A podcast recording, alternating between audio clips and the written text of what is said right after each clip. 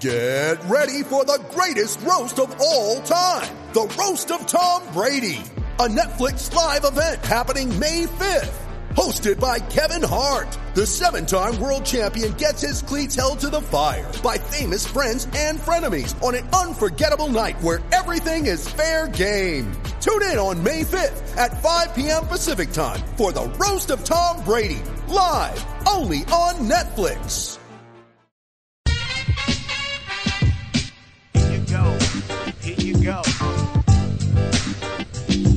Max.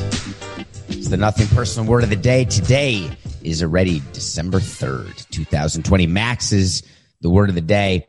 Not Max as in the character from Where the Wild Things Are, that great book by Maurice Sendak, that award winning book, The Night That Max Made Mischief of One Kind and Another. No, Max as in a max deal. It's such a funny statement when NBA players sign what are called max deals, max extensions. That means that the negotiation went something like this. Okay. Under the rules of collective bargaining and the rules of the salary cap, this is the most we can pay you. This is the most you can get paid. What exactly do you need an agent for? I wonder what LeBron James is thinking right now. I think his agent is Les Paul. Les Paul, I think, is a musician. My guess is his agent is Rich Paul, not Les Paul. And uh, I don't know why Les Paul is in my main. Co- Coco, who is Les Paul? I think you may have to GTS. So, Rich Paul announces last night that LeBron James has signed a two year max extension. Okay. Thank you. That's a good update. Then we find out that Anthony Davis has signed a five year max contract with the Lakers. So the question you ask yourself is why is Anthony Davis signing for five years, 190 million, and LeBron is only taking two years at whatever it was, 85 or 86 million dollars, as though that's chump change. So the rules in basketball are the following. When you are 38 years old, you are no longer eligible under the current collective bargaining agreement to sign a multi-year contract. Okay. So LeBron is turning 36. That means that he would be eligible to sign a long-term deal at the end of this season or at the end of next season. And instead, what his contract used to be before yesterday is that he had one year left with the Lakers this year and then a player option next year at, let's say, $40 million, which he could exercise and then get paid and then he's done. So instead, what he decided to do was to sign a two year deal that keeps him in the Lakers, basically exercising his player option, then signing a one year extension, if you will. So LeBron James is now signed through age 38 through the 2022 2023 season. Why would LeBron James sign this extension right now? What would be the two reasons? So I thought about this, and Coke and I spoke about it both yesterday and pre show today. And there are several factors at play. Number one, LeBron James is very well aware of the economic realities of the National Basketball Association and the reality that what is defined as max changes with the salary cap. And while there's an agreement in place for the salary cap for this season to not go down and to be artificially inflated, which is what's happened this year in the NBA, the salary cap is the same this season as it was last season. And that is only because it was artificially inflated by the parties during a negotiation. If the cap had been calculated according to the rules of calculating caps, then the NBA cap would have gone down. When the cap goes down, that also means that max deals and their value goes down. So maybe LeBron James was very well aware that signing the max now would be a financial benefit for him because if he chose to do one year a one year deal or pick up his player option and then sign a one year deal after that that he would make fewer dollars. That is a legitimate reason the Lakers did not have to sign it, but they're not going to say no to LeBron James, especially after winning the title and knowing that he's got to drive to win another title and get closer, catch Kobe and get closer to LeBron, uh, to Jordan. Okay. What's another reason that LeBron James would have signed a two year deal? Then Coca came up with it and he's totally right. Do you know that LeBron James, when he was playing with Miami and, and he had these sons, they were little boys at the time. Well, they're not so little anymore. LeBron James has a son who will graduate high school, believe it or not, in 2023 and be eligible to play in the NBA the following season if he skips college and goes right to the NBA. It is a well known fact that Bronny, who is that's his name, uh, is that his nickname, Coca, or is that his given name? Literally, his name is B R O N N Y. Anyway, so it is a known fact that Bronny's a good player and that he very may very well be in the NBA. It's also known that LeBron wants to play with his son. If LeBron James had signed a longer term deal with the Lakers, longer than two years, then he would have been a Laker. There is no way to guarantee that LeBron Jr., Bronny nicknamed, thank you, Coca, would be drafted by the Lakers. And if LeBron wants to finish his career a la Ken Griffey Sr. and Ken Griffey Jr. playing in the same outfield, if LeBron wants to be on the court, by the way, it would be, and I'm going to say it here, one of the coolest things ever. Coca, has there ever been a father son duo in the NBA playing at the same time? It can't be. I can't even imagine. You have to have so many things. You have to have a father have a son at a young age. You have to have the father stay healthy and have a career that is unbelievably long. LeBron will be in the league 20 years when this two year extension is up. And then you have to have the, the father have a son who's really good at basketball and then make the NBA and then somehow get on the same team. I'm going to say that there's no chance that a father has ever played with a son, which makes this something to look forward to if you are a fan of LeBron James or of the NBA. It's going to be fascinating. So I think that two factors were in play for LeBron. Number one, he wanted to do something that's never happened, play with his son. Number two, he wanted to maximize his dollars when he can, given what could happen with the cap. And that's how LeBron James signs a two year extension. The Lakers weren't done, just announced today. It's not breaking news, but it's news we always knew that Anthony Davis, when he declared free agency, when he declined his player option for this season, he knew the Lakers knew that they were going to sign him to a max deal and they have completed that deal. Not much to say except the Lakers have decided that post LeBron, which will be in the 24 season, 23 24 season, Anthony Davis, I did not realize how young Anthony Davis is. When Coca was prepping me for the show and he said that Davis will play this season at 28, I literally had no idea. So LeBron James is a Laker. Anthony Davis is a Laker, and Anthony Davis will be taking the mantle from LeBron James for the final three years of his five year max deal. Word of the day. And it was still hot. Let's go right to wait to see, Coca. Wait to see is something I, I didn't spend as much time on it yesterday as I wanted to do because I love this part of the show that we've been doing since October of 2019. Our first show of Nothing Personal was October 14th of 2019. We started something called Wait to See, which is a hashtag I love because in sports, people who have shows, people who are in the media, the gas bags just, they spew crap and they say things and then there's no accountability for that which they have said or position they've taken. And I wanted to be the show and Coca wanted to be the show that we would say opinions. We would give you our views, but we would always and will always revisit what we said.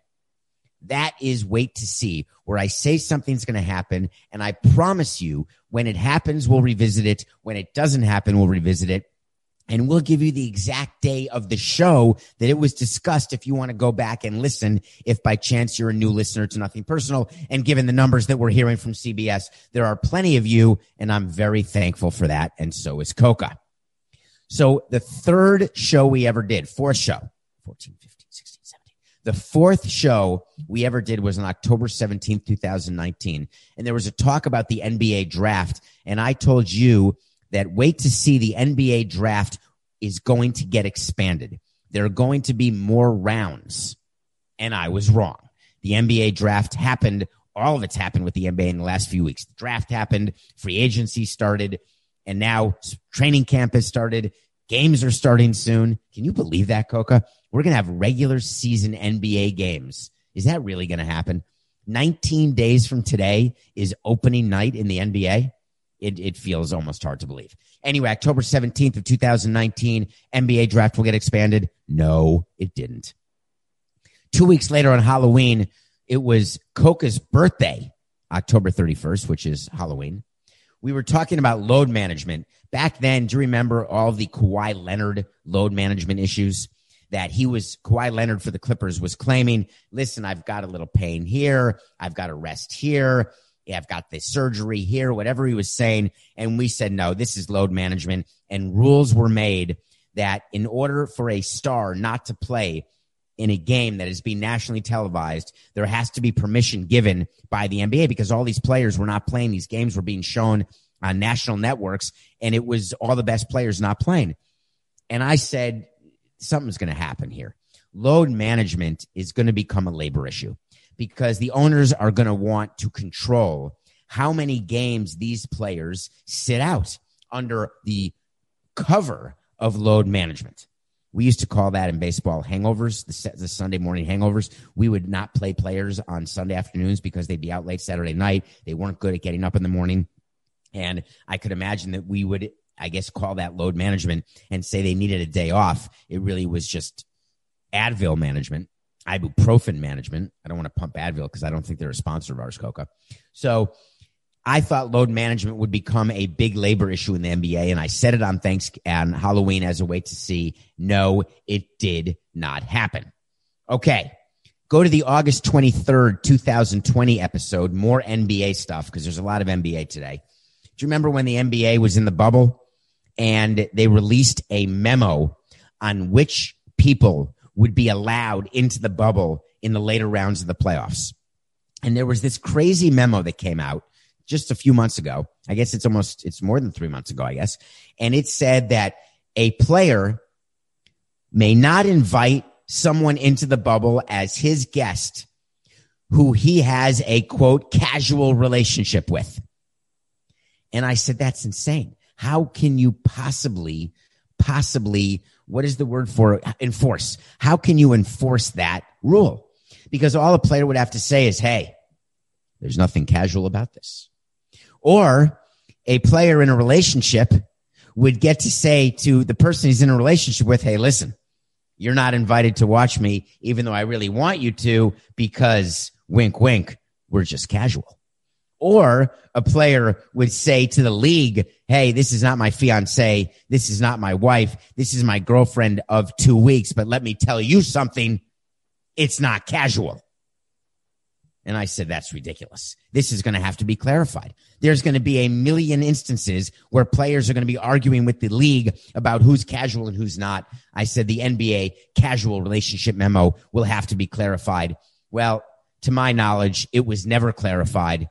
So I'm going to take that as a no on the wait to see. Okay. What else happened in the NBA yesterday? Max extensions, a couple wait to sees that were no. Oh, we got to talk about this. We have to. I feel like I was pretty good at trading bad contracts. To be good at trading a bad contract, by definition, you have to be good at signing bad contracts. I was pretty damn good at that over 18 years running a Major League Baseball team, to which Marlins fans and Expos fans and baseball fans across this great land of ours will certainly agree with. There were some contracts signed. Whew, they were pretty crappy. But if you're going to learn how to sign a bad contract, you better learn how to trade a bad contract to trade a bad contract, there's two ways to do it. One, you can scour the earth. Actually, that's such hyperbole, Coca.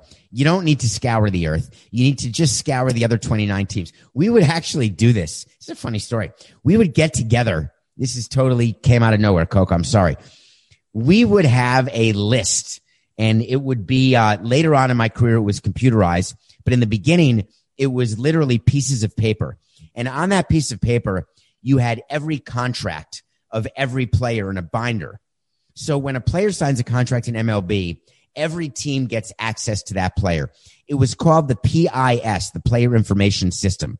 It became very computerized, you know, later on. But in the beginning, you would get a document, literally a piece of paper. I actually have several here in my office, uh, in the studio that I could show you. Um, but I don't think they're right here this minute, but I, I, will show them to you on another show. If you're watching on the, our YouTube channel, please watch and subscribe, by the way. Nothing personal with David Samson on YouTube. Even if you listen to this podcast, just go to the channel and hit subscribe because my agent keeps telling me we don't have enough subscribers and he's pissed off about it because he wants to make 10% of more money. So we need more subscribers. So we would have, I get paid by that. So thank you. So we would have pieces of paper that had every contract of every player and every team. And what we would do is we would have meetings. We'd order in pizza, we'd order in subs, and sometimes we'd order in sushi. And it depends how bad the contract was that we signed that we had to trade. And it, so that depended on how long we would spend going through these contracts. So we would go through every team and we would look for other teams' bad contracts. Who's overpaid, who sucks on another team, who we can trade our overpaid sucky player for and maybe save a little money because the other team's overpaid sucky player has fewer years left than our overpaid sucky player. Or maybe it's a player who's overpaid and sucky who we think we can have as a Marlin or an Expo and we can make him less sucky. So we go through every team, go through every player, and then you call the other team's owner and you say, listen, you're not happy paying this guy. You know that. We're not happy paying our guy. Let's just switch guys. You take our crap. We'll take your crap. We'll go our merry own way. Speak to your baseball people. I've spoken to our baseball people. We think that your guy can be better with us. Maybe your guys will think our guy can be better with you. So that's one way to trade a overpaid player with a bad contract is you go down the list, you exchange names, you find a name, call the other team and try to make a trade.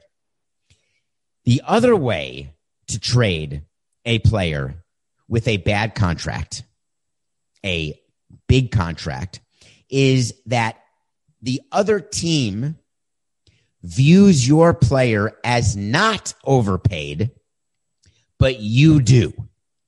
And you view him as overpaid because you can't afford to carry him, because he's not performing the way you thought he was going to perform, or because he is performing the way you thought he was going to perform, but your revenue was not as high as your revenue was expected to be. Therefore, you have no choice but to trade the player. Now, it is much more rare, the second example than the first example. It is very rare for a player who has a large contract that another team would view as being a market contract and you would view as being an overpay. That sort of arbitrage does not happen all the time. Each year, Coca, here's another thing we didn't say would be on the show, but it is we would mark our players to market. That's a concept that our vice chairman came up with. His name was Joel Mael. Worked with Joel Mael. He was a, a Drexel Burnham guy. And then when Drexel Burnham folded, he was an investment banker. He helped me with my newspaper business uh, when I was uh, out of law school at 25 and he ended up becoming the vice chairman of the Marlins. Uh, he worked with with us to get the expos, and I worked with him for from 1993 to 2017. And he told us about a concept called marking to market. Marking to market means that you take a player and you take what his contract is, then you assign a number to what the player's worth. If you're paying a player $5 million and he's been marked to market at $20 million, by definition, you have an advantage in that player and you've got an asset. If you have a player who's paid $20 million and you mark him to market at $10 million, you've got a liability and you've got to try to get rid of that liability. So we would mark to market every player, not just on our team, but every player on every team. And that would give us an idea of where the arbitrage existed with players on every team. That becomes a very interesting trade because by definition, when you are marking something to market in the stock market, there is no absolute discussion or difference. A stock is traded at $40. That is the price of the stock. That is the market for the stock. You may believe that your research says that that stock is going to go to 60. So you're going to be a buyer. You may think that that stock is going to go to 20. So you're going to be a seller. But marking to market that moment, there is no question it's 40. In baseball, when you are doing the same concept, there can be no doubt what the players paid. So really was like Wall Street. There's no doubt what the players paid, but there could be a difference of opinion for what the player's worth going forward. And what you hope for is that there is a difference of opinion with a team who you are trying to trade with versus your own baseball people with how you value that player. John Wall is a player who signed a 40 year, $171 million extension in July of 2017 with the Washington Wizards. John Wall was a guy who helped the Wizards get, I think they were, we just talked about this, by the way, on uh, the Le Batard local hour, this trade a little bit, where it was the contention of Le Batard that John Wall was successful with the Wizards because he got them close to the conference finals. They were like a middling four or five seed, as he referred to them. My view of John Wall, having played only 43 games since he signed that deal, it has been an abject disaster. Forget the reason injuries happen. It doesn't matter. I'm a consequentialist. He hasn't played.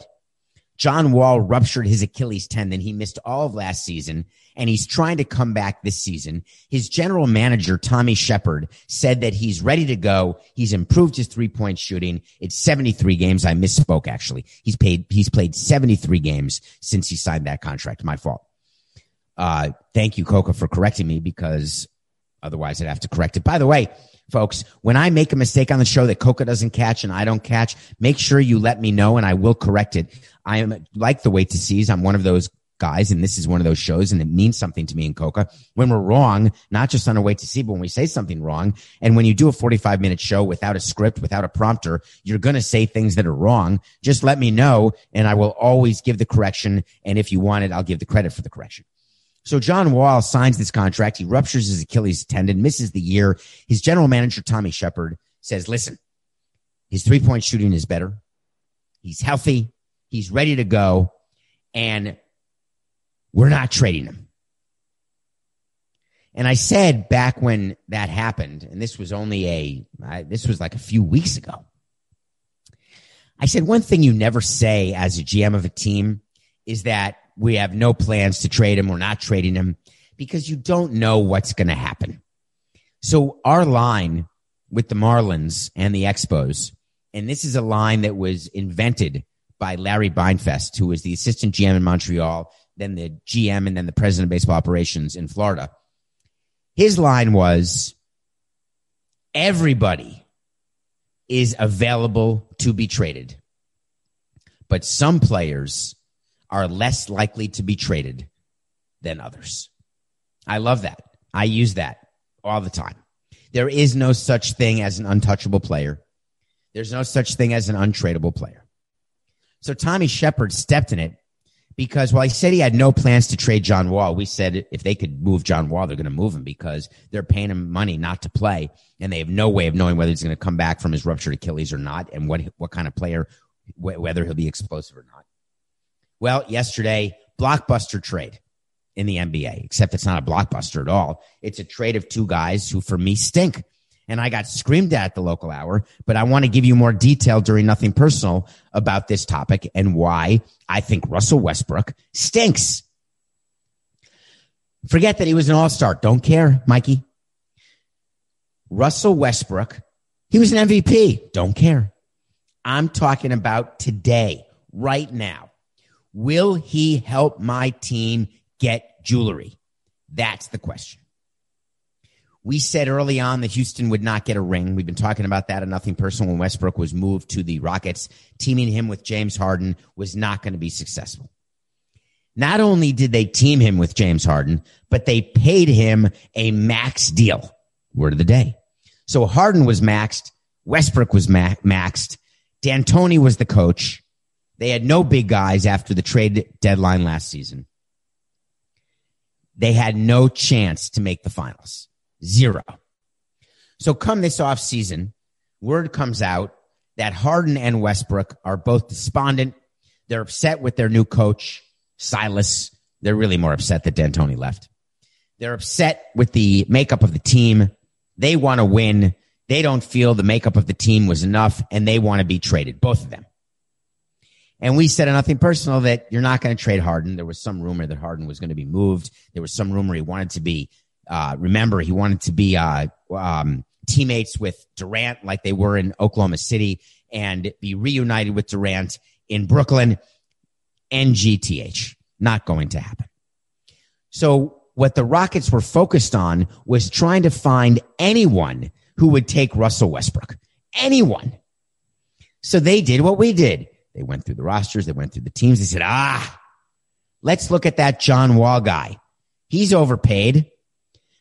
Westbrook is better than Wall because Westbrook's been on the court. I think that we can get John Wall plus a first round pick from the Wizards because the Wizards have been so bad for so long. Their owner is so sick and tired of not winning that we can convince them that Russell Westbrook is exactly what's needed to get the Wizards back into the postseason and back with the chance to win. It was a match made in heaven.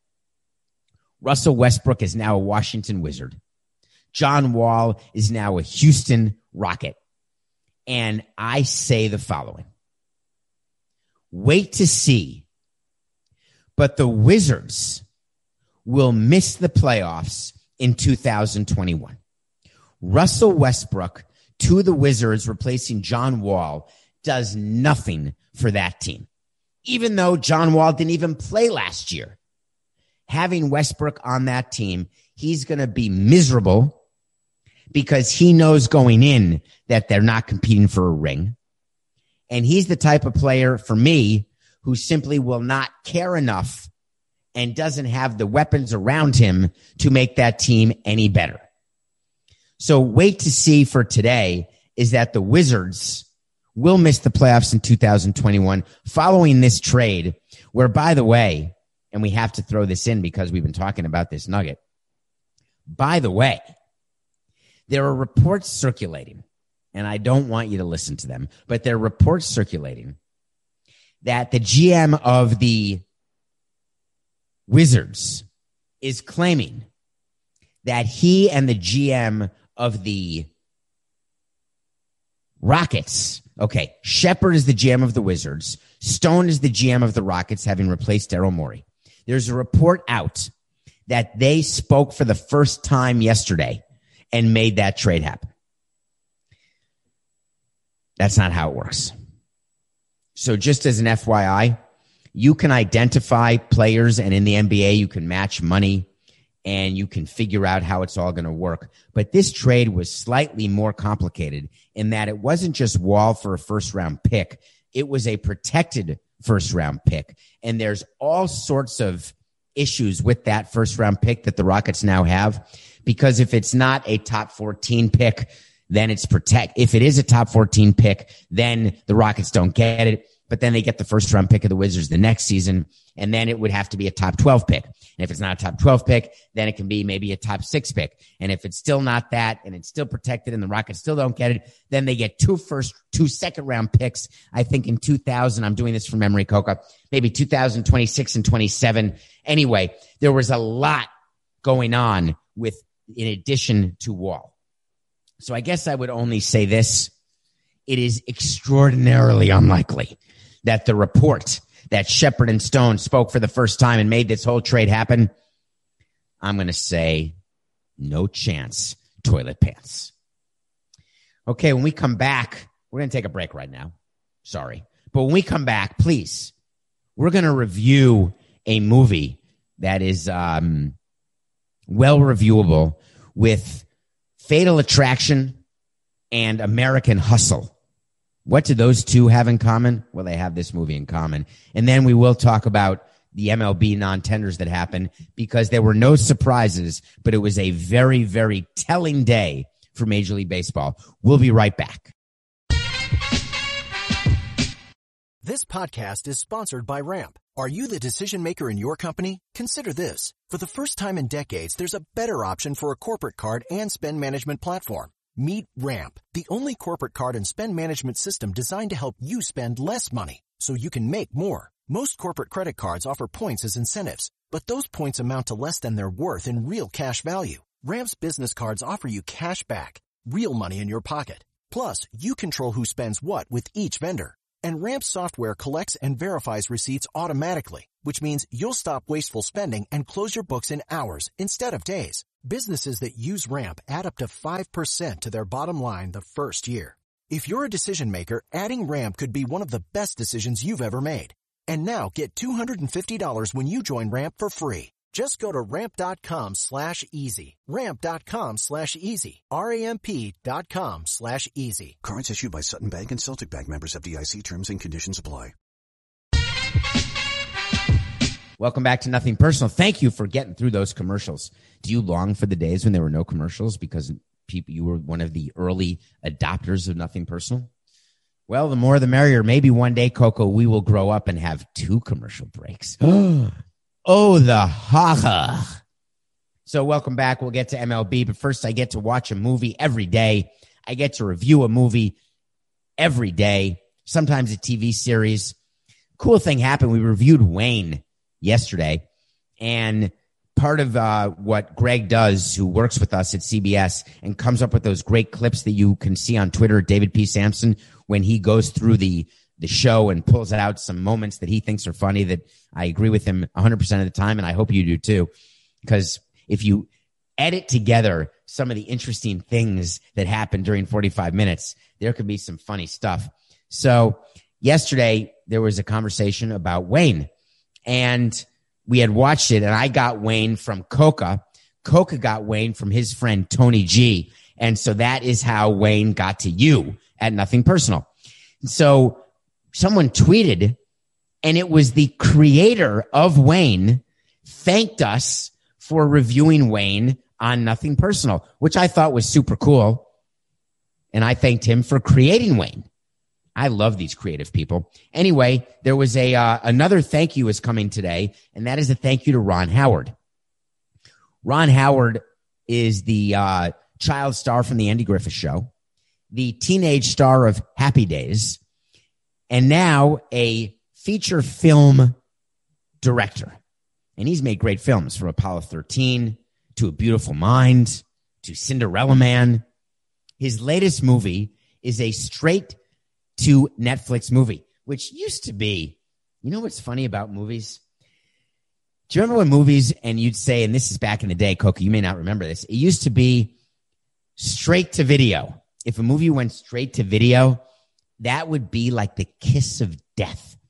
You would never watch a movie that was straight to on demand and they would, they would promote it. This movie available in video and on demand same day as in theaters. And what that meant is that that movie was released in two theaters in Out of Your Hubbits, USA.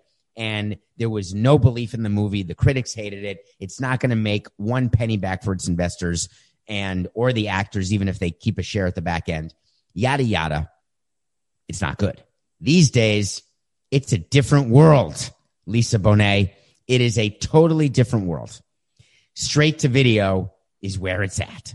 So Ron Howard had a movie called Hillbilly Elegy, which by the way is eligible for Oscars. A straight to video movie. Forget being eligible for Oscars in the past. It wouldn't even be a candidate for a Razzie. But now you've got movies that are eligible for Oscars and very well could win Oscars. Hillbilly Elegy is a movie that we have to talk about because it is becoming a force field of controversy. And it pisses me off. Hillbilly Elegy is based on the book by J.D. Vance, a true story about a boy who grew up in the sticks of Ohio, Kentucky, and grew up to go to Yale Law School. And to this day is a published author, a contributor on different networks. And the view is that hillbilly is a pejorative word used to describe those in the middle of the country who vote red. And that the movie was being criticized by coastal critics who vote blue. And the middle of the country, people who vote red were angry that the movie was being negatively reviewed. Hillbilly Elegy, directed by Ron Howard, stars Glenn Close and Amy Adams. Amy Adams is one of my favorite actresses. Somehow Ron Howard found a way to make her ugly. I don't know how you do that. She is as beautiful as she is talented, whether it's Enchanted, whether it is American Hustle. I, I just, there's no movie that she's been in that I don't fall in love with, if not her. Glenn Close from The Big Chill, from Fatal Attraction, should have won her first Oscar in The Wife, but didn't. We're talking about a powerhouse cast. The performances by Glenn Close and Amy Adams were ordinary. The movie was choppy and disappointing. This is not a blue review. This is not a red review. And I went into this movie thinking, I want to make sure that I evaluate this movie based on the merits of the movie, having nothing to do with any political views I may have. I am not going through this movie based on my view of what a hillbilly is or not, my love of Yale or not. I'm going to evaluate this movie on its own merits. Well, I am. The movie stinks. The performances are okay at best. The story is inspiring, but gets so muddled by the way Ron Howard did it, by flashbacks, and then to the present, to the past, to the present. There's a different actor playing JD Vance as a boy. It is tragic in so many ways. It is sickening the child abuse that takes place. Not pedophilia, just straight up physical abuse. It's sickening the type of anger and despondency that is exhibited because I don't want it to be true. But the movie itself, by using the mechanic of going back and forth, becomes distracting to the point where you just don't buy the story. You're not interested in the story. Hillbilly Elegy. By the way, it may come up. We we are uh, going to release on Saturday a Samson sit down with Adnan Virk. It was very interesting. We recorded it yesterday, and it will be out, I believe, on Saturday, December something. I don't know what date it is today. Today is December 3rd, which is a Wednesday. So Saturday is then the 6th of December, and it will come out. And uh, you may like it because we do come up with Hillbilly Elegy. He's a huge movie fan, by the way. Oh, by the way, sorry, Coca. Today's Thursday the 3rd, which makes Saturday the 5th. There you go. I was close. Okay. MLB. So yesterday we did a big segment about the tender deadline and we said our wait to see yesterday is that there will be a record number of non-tenders. There were. That wait to see was correct. The non-tender number was about 59. I said that it would be a record. The record used to be last year at either 51 or 56. I can't remember. But either way, there were more people non-tendered. There were some who thought there'd be over 100 players non-tendered. There were not. It was 59. Let's talk about some players who were non-tendered who are now free agents and why they were non-tendered and what happens to them now. Let's start in Chicago, where your friend and mine, Theo Epstein, left the Cubs because according to the letter he wrote to his fans, he said that, you know, wants a break, good time. Well, maybe he saw the writing on the wall. The Cubs were cutting payroll. Maybe he thought the Cubs and their dynasty was no longer a dynasty because they only won one World Series. So that's not a dynasty. That's the Marlins. By the way, the Cubs are the Marlins, folks. They won one World Championship. That's it. They non-tendered a player who, when they won their World Series, was going to be the greatest player. The new Cub, the new Masher, Kyle Schwarber is now a free agent. The Cubs said we will not pay Kyle Schwarber seven and a half million dollars in arbitration. We would rather either pay him less or not pay him at all. We've said that on the show yesterday. Kyle Schwarber. Good luck to you. Archie Bradley. Remember that name, Coca? Archie Bradley was a really good bullpen arm who was traded to the Cincinnati Reds midseason by the Diamondbacks last year. The Reds non-tendered him. That the Reds are trying to win. They lost Trevor Bauer. Well, I guess I could say that. Trevor Bauer's a free agent. I doubt he's going to sign back with Cincinnati. Archie Bradley, you are a free agent. How about the Marlins and the big trade they made? Did you watch Tampa Bay this postseason, Coca? Did you watch their closer and their setup guy and their early guy and their middle guy, Nick Anderson pitched at all times. Nick Anderson was traded by the Marlins to the Tampa Bay Rays in return for a guy named Ryan Stanek. And Ryan Stanek is the guy who throws a hundo and was lights out, except when he got to the Marlins, he couldn't get anyone out. Well, the Marlins non-tendered him. He will find a home somewhere else. How about Gary Sanchez, New York Yankees? Tendered. They're going to pay him five and a half million dollars to catch 40 or 50 games, likely to be the backup catcher. Can you imagine that? Yeah, that's not a lot of money. Backup catchers are paid one to two million dollars. The Yankees are paying three million dollars more on the possibility that Sanchez can hit again, not strike out as much. They were never going to non-tender him, but that was a big source of conversation throughout New York. The Atlanta Braves made Adam Duvall a free agent. Do you know that name? Adam Duvall is the guy who hit all those home runs for the Atlanta Braves. He was like in the amongst the league leaders in home runs. But it shows you what teams' view is of 2020. 2020 is an absolute outlier season. Sanchez, you strike out every at bat. Ah, 2020 will tender you. Duvall, you hit a home run every at bat. Ah, you're not going to do that again. We're going to non tender you. So it's exactly what we talked about. When you are running a baseball team, you have to understand the concept of sample size.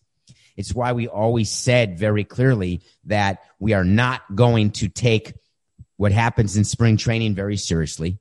We are not going to take what happens in September very seriously because there are players who get brought up and play in September who have unbelievable Septembers. And there are some executives and some owners who would say, Hey, sign this guy right now, right now or they're players who have amazing spring trainings. The, the name I bring up all the time and go Google him if you want was a player we had in Florida named Abraham Nunez who hit, I want to say like 13 home runs in March. And there was so much excitement. This guy is the next Mark McGwire. It turns out he was the next David Samson, meaning that was it.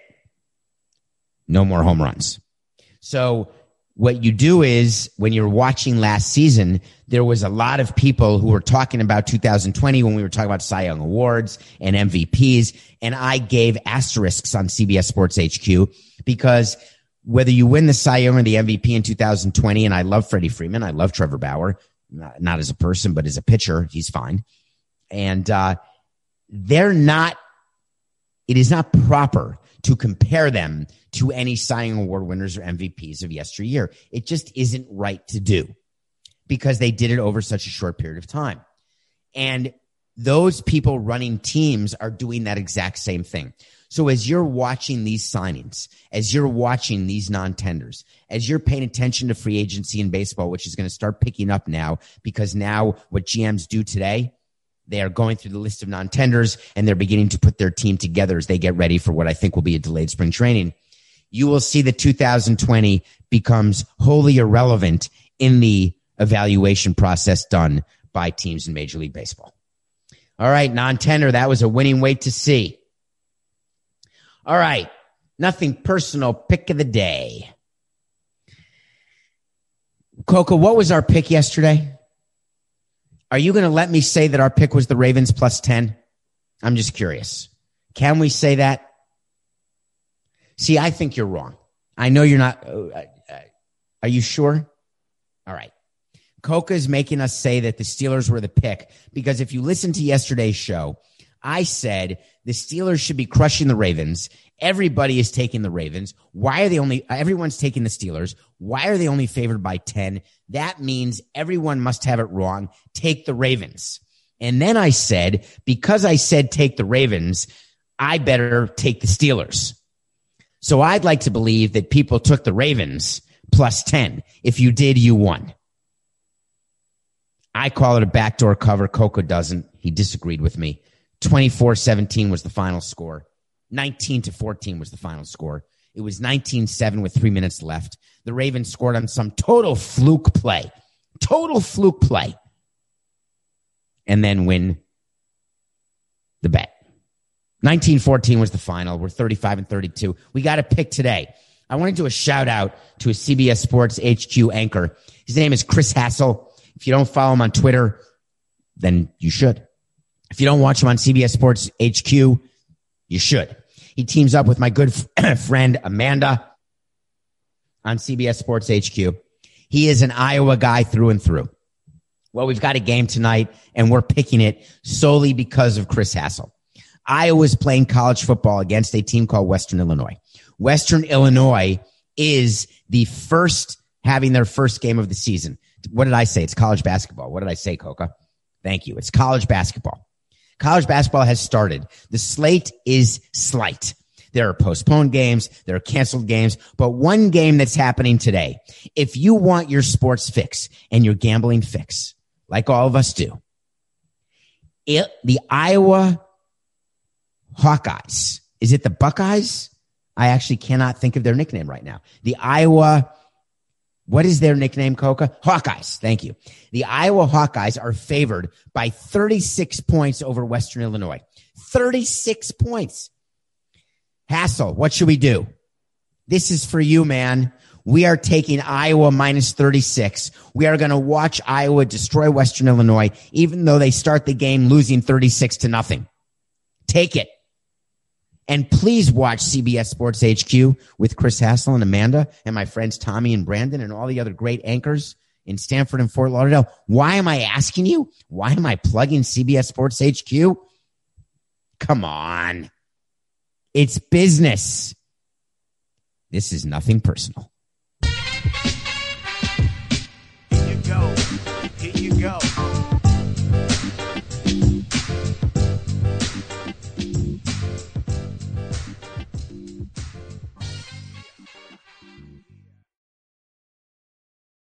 Everyone is talking about magnesium. It's all you hear about. But why? What do we know about magnesium? Well, magnesium is the number one mineral that 75% of Americans are deficient in.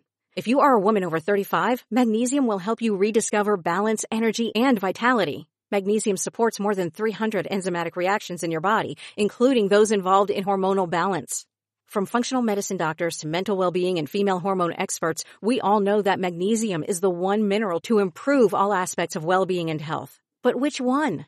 Magnesium Breakthrough from Bioptimizers, the trusted choice recommended by leading experts with seven best absorbed forms of magnesium to ensure your body receives the support it needs for overall well-being. Go to bioptimizers.com slash balance today and use code BALANCE10 for 10% off. Support your journey to wellness at B-I-O-P-T-I-M-I-Z-E-R-S dot com forward slash balance. Magnesium Breakthrough from Bioptimizers, your foundation to optimal health and vitality.